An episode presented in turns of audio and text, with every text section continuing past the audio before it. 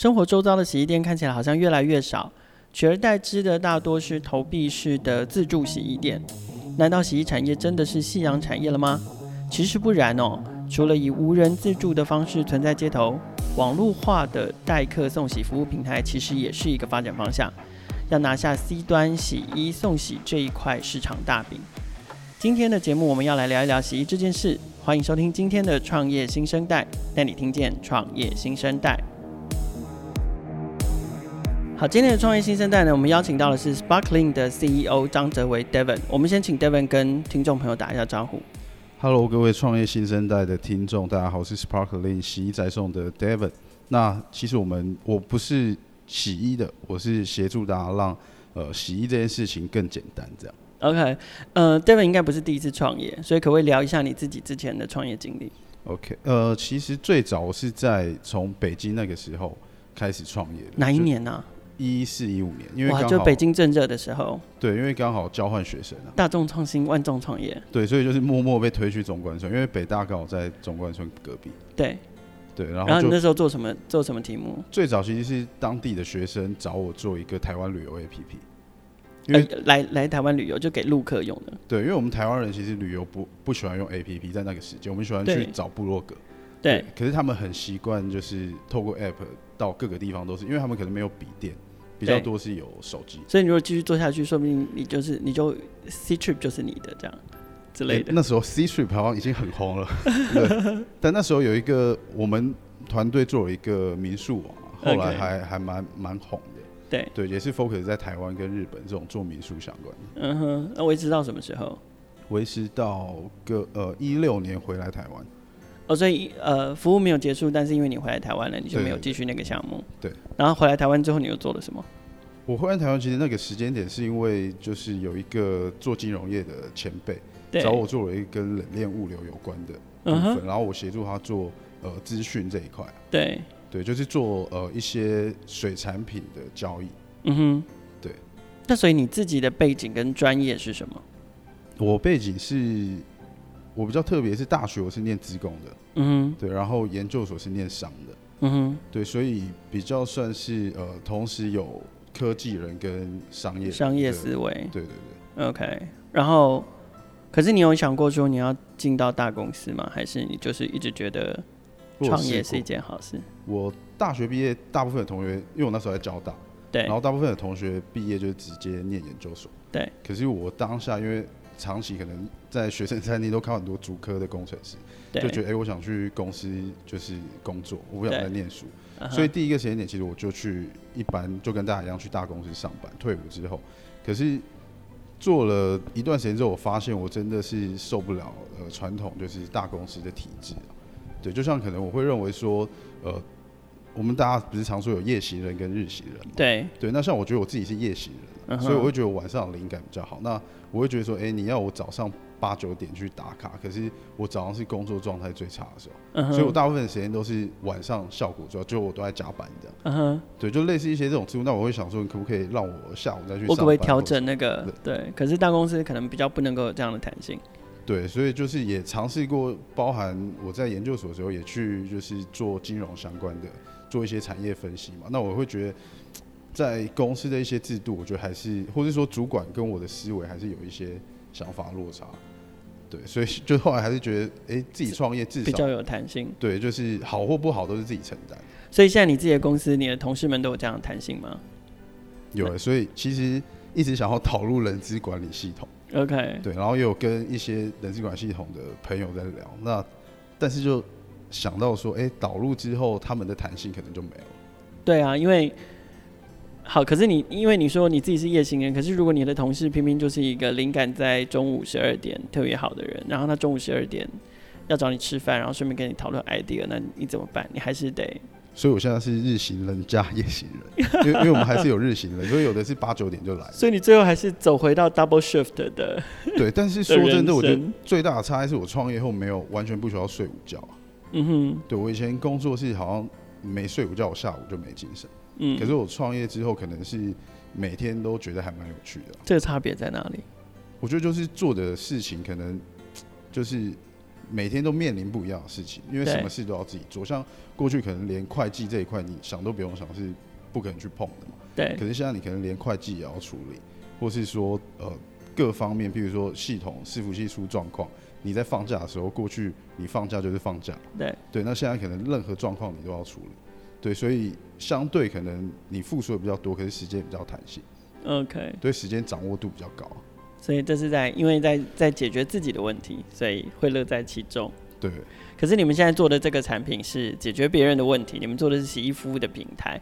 那呃，在聊你们的公司之前，我们是不是先先带我们认识一下这个市场？因为洗衣这个产业大家好像都很熟悉，可是其实非常的陌生，因为呃，它是一个非常古老、传统、历史悠久的产业。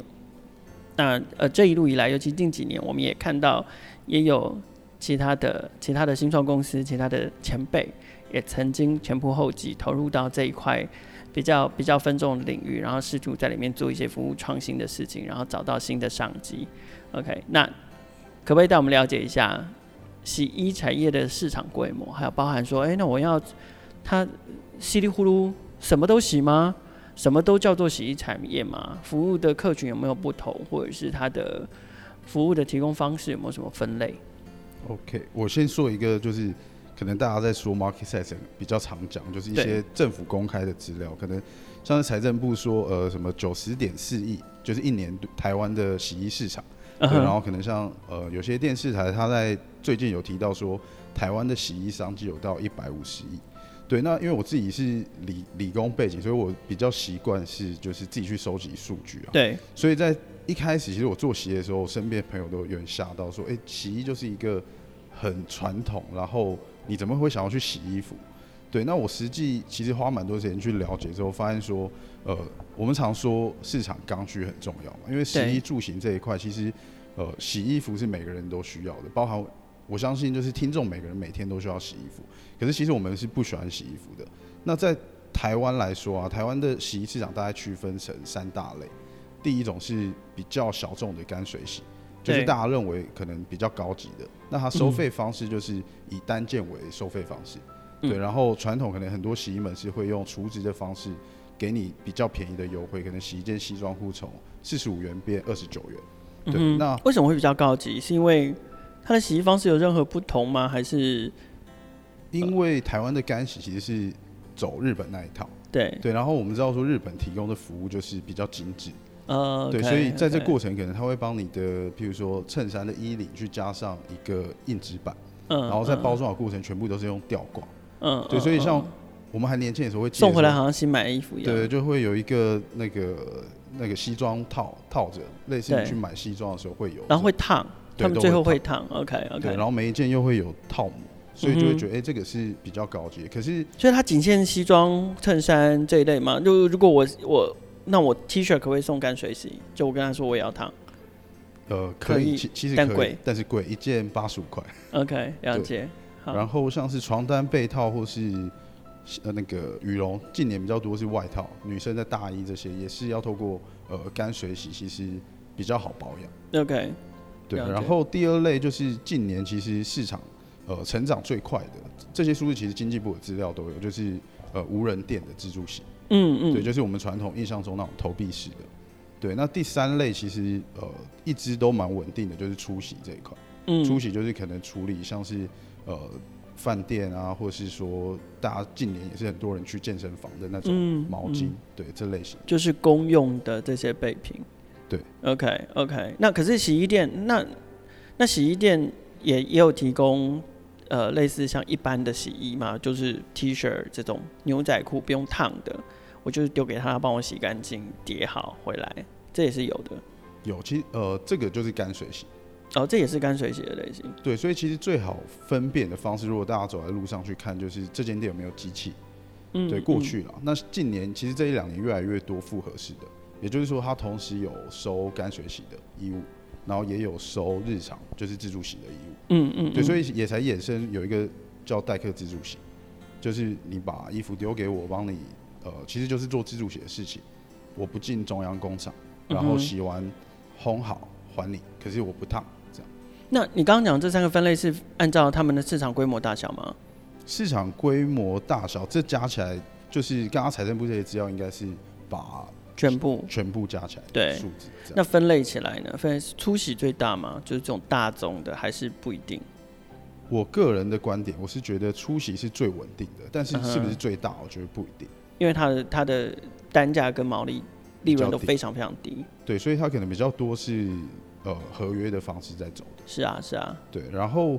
自助席比较多，是因为现在大家讲斜杠，所以很多可能上班族他希望开一间做自己的生意的时候，他会开一个无人自助洗。OK，对，然后干水洗就是一个它的毛利可能比较高，可是相对的他要付出的人力会比较多，因为他毕竟每件状况不同，所以他需要有门市人员。OK，了解。那你们的主力服务是什么？我们目前旗下有两个品牌，Sparkling 是。做精致干干水洗这一块，嗯，然后另外一个是我们在八月份推出的叫果然洗，嗯，那它就是否呃类似市场中我们看到这种呃代客自助洗，嗯，就是洗烘然后折，那不帮你做烫这个服务，OK，然后以代计价，啊最重要是这个是二十四小时送回，哦二十四小时内，对二十四小时内送回，哇哦。从从收走的那个时候开始算吗？对，其实不到二十四小时。譬如说你今你现假设现在是下午好了，你下晚上来收件，你下班后收件，隔天的大概最快七八点可以收到。OK，对。你会怎么你你们是怎么开始踏入就是洗衣服务这个产业的？因为基本上，呃，广义的来说，当然你这个这这个这个项目广义的来说仍然是网络创业的一环，只是踏进。跟洗衣有关的这一件事情，它还包含了整个服务流程的创新，然后系统的数位化，洗衣工序，呃，就就就是我讲在在整个服务流程上面的改革。你们是在一个什么样的契机之下开始的？你们有观察到什么样的机会或者是问题，所以决定要来做这件事情吗？我最早会。呃，做洗衣这个事业，其实是因为我认识我的另外有一个 partner，就是股东、嗯。那他其实一直他做洗衣这个传统产业，大概做了十几二十年了。OK，所以他们家是做传统的洗衣业的。对，然后其实台湾做洗衣业的市场，那群人很小，就他们几乎每个人都认识。啊，真的、哦？对，就是很巧，就彼此有点竞争关系，可是彼此又都认识。是。对，那我会认识是因为，其实也是跟市场的发展状况有关系，因为。对工厂而言，它要的就是量。可是因为店租的关系，所以很多洗衣店一直在收。对对，那店租啊、人事成本这些，造成呃，它的能收的量是有限的。嗯。可是它的支出一直在增加，所以对工厂而言，它也是连带受到影响。对，所以我们那时候就有在讨论说，是不是可以用呃网络的方式去接单，然后让这个量去转到网络，就节省节省掉一些实体。应应该是说，过去如果需要吃到更多的量，它可能势必要有更多的点。对。那要有更多的点，就有更多的支出，就是在工厂以外。对。对。那当然，工厂如果接到更多的量，它为了要扩充产能，它势必要扩厂，这这件事情是合理的。但是如果是以呃收送点这件事情来说，它就会成为呃想要冲量的负担嘛。那所以你们就是希望把呃。可能收送、收送，或者是就是前前台接触消费者的那一端，看可不可以把它变成网络网络上面作业，减少减少一些支出。OK OK。所以我想这也是我自己做到目前为止，我觉得这也是很多台湾的传统的呃零售或连锁加盟业者会面临到的问题，嗯，因为它是一个呃一个很蛮完整的供应链，所以它里头可能因为店主的成本上升，或是呃，可能因为我们劳基法一些调整，造成人事成本上升，它连带会让可能工厂或是后端的供应商全部的成本都增加，嗯、然后也许它原本很薄的那个毛利就没了，这样。OK，那如果是这样子，呃，结合了网络化，那你们整个 Sparkling 提供的服务的那个那个过程是什么？可不可以完整的跟我们说明一下？那这个对，嗯、呃，不管是对消费者端，或者是对洗衣业者来说，他们分别解决了什么样问题？OK，我们我先说我们目目前最大跟传统洗衣的差别，因为我们毕竟没有第一线接触到客户，所以呃，衣物的服务品质这件事是我们最重视的。因为我们跟可能像是电商啊，或是单向式的销售，最大的差别是每个客人送来的衣服状况其实都不一样，所以我们必须要去确认他的衣服是适合用哪个方式清洗，甚至是他的这个衣物的污渍是完全洗不掉的。所以，我们、嗯、我们本身在减衣制度上这个部分，我们是花了很多心力，所以可以让衣物的不良率或是克数的比例下降。那这个下降其实它就会连带会变成一个正向的效果，这样。所以，包括我们跟一些呃过去传统的洗衣门市配合，我们同样会去要求，就是他在收到我们网络的衣物的时候，他在检衣这一块要呃做到我们要求的最基本的标准，这样。对，然后另一块在系统这一部分，我们其实是有一个呃追踪，因为传统如果大家有送洗过衣服，会发现说你在衣领上会有一个呃条码，那我们把这个条码变成是用条码机直接输出，嗯，所以消费者可以透过 App 或是透过我们的 Line 去看说你衣服现在送洗的状态是怎么样，嗯哼，对，那我们就是用呃消费者的 App 还有物流，我们有一个系统。还有简易的系统，这三个系统去把这整个呃服务去串联起来。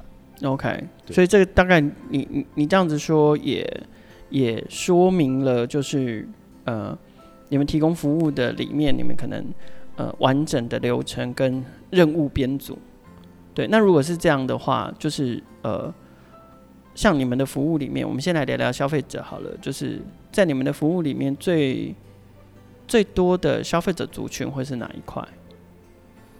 最多的主要还是商务人士跟都会男女。那大家可能不理解说都会男女什么，其实我们就是把这类型的都会男女定义是他可能呃平时很用力在工作，然后假日或是休息的时间很认真在享受他的生活，所以他会更愿意把就是时用金钱来换他的时间。对，所以我们目前蛮多客群可能都有一些企业主、老板，或是呃白领，或是一些家庭主妇，其实都有。对，OK，所以其实是都有的，还包含家庭主妇，现在好好哦，就是家庭主妇可以省去洗衣的这个麻烦，这样子。对，而且他就不会再跟他先生抱怨，因为我们遇过蛮多客人，他先生过去是他假日他会请他先生说，你要把衣服拿去处理，嗯嗯嗯，对，把床单被套拿去处理，那他现在可能。用我们的 app 花一分钟就可以完成这件事。OK，那可是像你们这样子，整个其实也就是说，你们取代掉或者是协助消费者做了一些他本来想、他本来需要做的事情嘛？那包含了减衣啊，包含了什么等等等等的，帮他做了这些事情。那呃，我不知道，那如果是这样子，因为你们也其实。呃，后等于是说后端你们也增加了不少人力，会不会造成你们的成本的增加？然后这个成本增加会不会又是又等于是说又又造成消费者负担会增加？目前呃最大的成本这一块应该是提到说收送这一段嘛？对啊，对啊，对。那收送这一段我们目前其实是没有转嫁到消费者身上，但是我们未满一个金额，目前是四百元，我们会着收运费。嗯哼，对，那实际上在定价的部分，其实我们跟传统门市价格大概是落在中间偏上，嗯哼，对，其实是没有比较贵的。那呃，从我们管理的角度，当然是在收送这一块的成本是高的，可是我们也是想办法，就是透过譬如说呃收送路径的规划，还有就是让消费者的客单价提升，或是说提供更好的服务，让呃他愿意买单其他的东西。嗯，所所谓的更好的服务，他愿意买单，其他东西是包含哪一些？例如很多女生其实毛衣都会有毛球啊，去除毛球。对，那我们可能就是很棒哎。对，像过去可能没有做帮他做除毛球这件事，那可能我们就另外收一个费用，比如说一百元去帮他除毛球，嗯、一件一件衣服，那蛮多消费者其实是愿意买单的。哦，原来如此，所以基本上就是说，你们不把那个前置处理，就是衣服收到之后收送那个处理的成本转嫁到消费者身上，但是你们希望是整个在还是回到洗，最后是洗的这个品质上面提供更好服务，然后拉高客单价，然后从里面找到更好的利润，这样子，对，回来支撑前面的前端的处理成本。对，然后同时也是在管理上把一些效能。做更好，譬如说呃收送的距离啊，还有收送路径规划这一块。哦，OK OK，这可是这个等于就是节流的部分嘛。对，透过透过可能网络时代，然后更更有效率的工作方式，更数位化的工作方式，然后让你们的成本不会像是呃传统洗衣业者做事情的那么笨重啦，这样说，然后这样子也可以节省成本。对，OK，那呃。不知道你们除了个人送洗之外，大部分使用你们服务的，除了是个人送洗之外，你们会有企业客户吗？有，我们目前其实呃，主要还是 focus 在物业公司，因为近年的物业公司建案一定都会有管委会。对对，所以管委会大家可以把它想成它呃收包裹是最多的嘛。嗯。那你过去可能你要走下楼去洗衣服，去附近洗衣店，那你现在只要拿到楼下就好了。给给管理师，然后我们会固定每天去管理师做手送，所以就是以社区为单位或以楼为单位，这是一种。对，然后另外像是一些呃表演团体，像是有一些呃艺艺人经纪公司啊，或是说服饰也都会送洗。对，就尤其是表演服、打歌服。对，所以可能他们越多活动，我们就越多衣服可以洗。对，因为很频繁的。可是，可是他们会不会就是时间都很赶？会，对啊，对，而且最麻烦是，如果不小心洗坏了，或是洗不见了，就很麻烦，因为他们那种衣服长得跟一般人穿的都不一样。对啊，表演服。那好，这那这个就回到你们在品质管理上面的这个这个损坏率跟丢失率，你们大概是控制在什么样的水准里面？大概一千件里面只有半件，还是？我们现在大概一万件可以做到有问题的大概四件以上。这这个有问题包含了遗失或者是损坏。对，所以就是万分之四以下的的几率。对，应该应该是蛮低的。应该是目前全台湾洗衣店来说，假设我们的比较对象是洗衣店是最低的。嗯。对对，OK。你们现在有其他的这这跳题哦？那你们有其他竞争者吗？类似的服务现在台湾？大家可能比较常听到是那个杰一家，就是背后是台湾大车队。对啊，对啊。那他现在 focus 在便利商店，就是你要送洗是要去便利商店。嗯，便利商店也有吗？对，那那这个是你们的服务模式是一样的吗？还是你们之间有什么差异？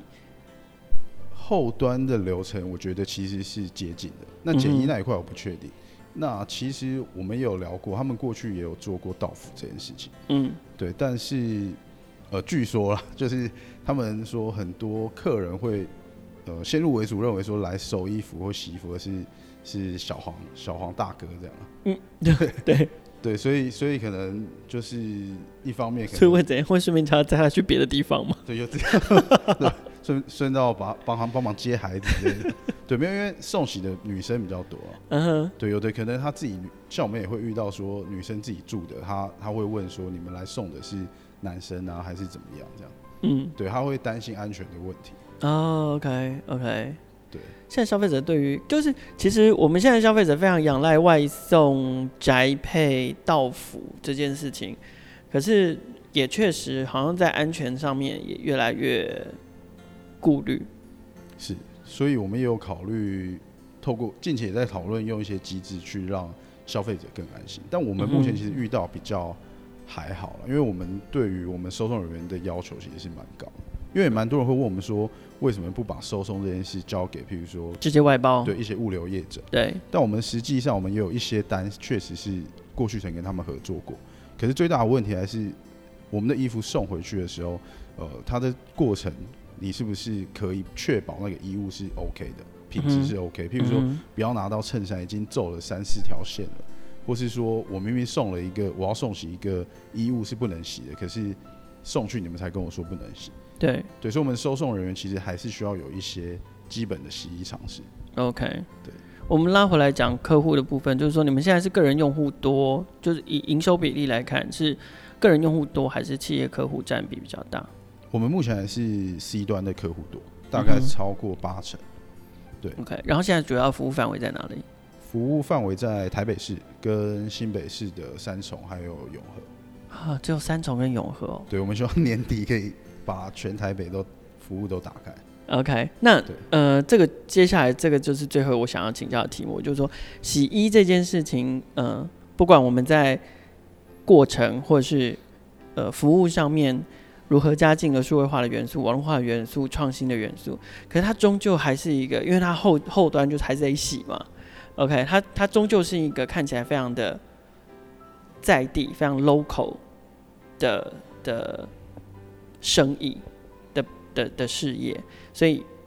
呃，这个事业你们觉得它的拓展性跟成长动能在哪里？然后你们自己预计的规划是怎么样？OK，我先分享一个，就是也是我做洗衣这段时间，呃，听一些洗衣前辈分享的。其实早期大概在两千年还是二零一零年，呃，有一个很知名的洗衣连锁品牌，对，那他把过去台湾传统洗衣模式整个变改变。那他原本目标是要上市上柜的，对、嗯，他确实也有机会，背后很多。大的集集团有陆续投资，对，那他那时候最多我记得开到两一到两年开了两百多间店，嗯哼，那他关键的改变是他把干水洗这件事从呃传统就是在到店洗这件事情拉到工厂洗，对，所以他可以规模化，就是很快的展店跟很快的取衣，因为它所有衣物都是集中中央化管理，对，对，那现在我们透过网络跟透过科技，其实。最好最方便的事情是我们知道说，因为洗衣是有淡旺季的，对。对，所以甚至店租的成长或是人事成本结构的改变，我们透过网络最好的是它有高度的弹性，包含时间的弹性。譬如说，我们今天可能想要改改变变成是半夜收送，对，其实我们只要我们内部的收送人员可以做到这件事情，其实都是没有问题的。嗯哼，或是说我们要很快的时时间去开一个譬如说高雄市的服务。我们只要在高雄市有配合的供应商，其实也是可以做。对。那同样的相反是，我们如果要在那个地方市场状况不好，因为某些原因，我们要撤出或是要收掉，其实也是相对容易。所以我认为网络跟科技最最大的呃优势，就是也是我们的成长动能在于，就是它可收可放，高弹性。对对对。对，所以呃，讲到成长动能这一块，可能就是。如果我们在某个区域，我们知道说它有很多的需求的时候，我们可以用最快的时间跟那个区域的店家还有呃厂商做合作。那你们接下来规划是什么？我们预计是在年底 Q 四把所有大台北的生活圈打开。双北。对，因为我们目前连自己员工可能有一半都是还不在我们的服务范围。OK，对，所以这是年底。那再来呢？再来，我们是希望明年是可以扩到。台湾基本上六都希望都会有，因为这个服务还是在以都会区为主，对。然后再下一步当然是希望说可以同样把这整个服务模式拉到其他海外比较多做干水洗这种服务的，譬如说日本或韩国。OK，那如果说需要拓点的话，对你们来讲最需要的关键资源是什么？关键资源我觉得还是在于呃，就以我们这个生意在台湾来说好了，最大的问题我觉得还是在于。呃，跟传统业者的沟通，对，因为对于很多传统业者，他可能对于网络或者对于科技，还比较无法想象。那他最看得到的是，你可不可以给我量？对，那在这个上面，其实如果想法上比较一致，其实在推动业务上会更快。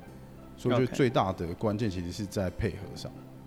好，节目最后，如果消费者听完这个节目对你们的服务有兴趣，他应该要怎么找到你们？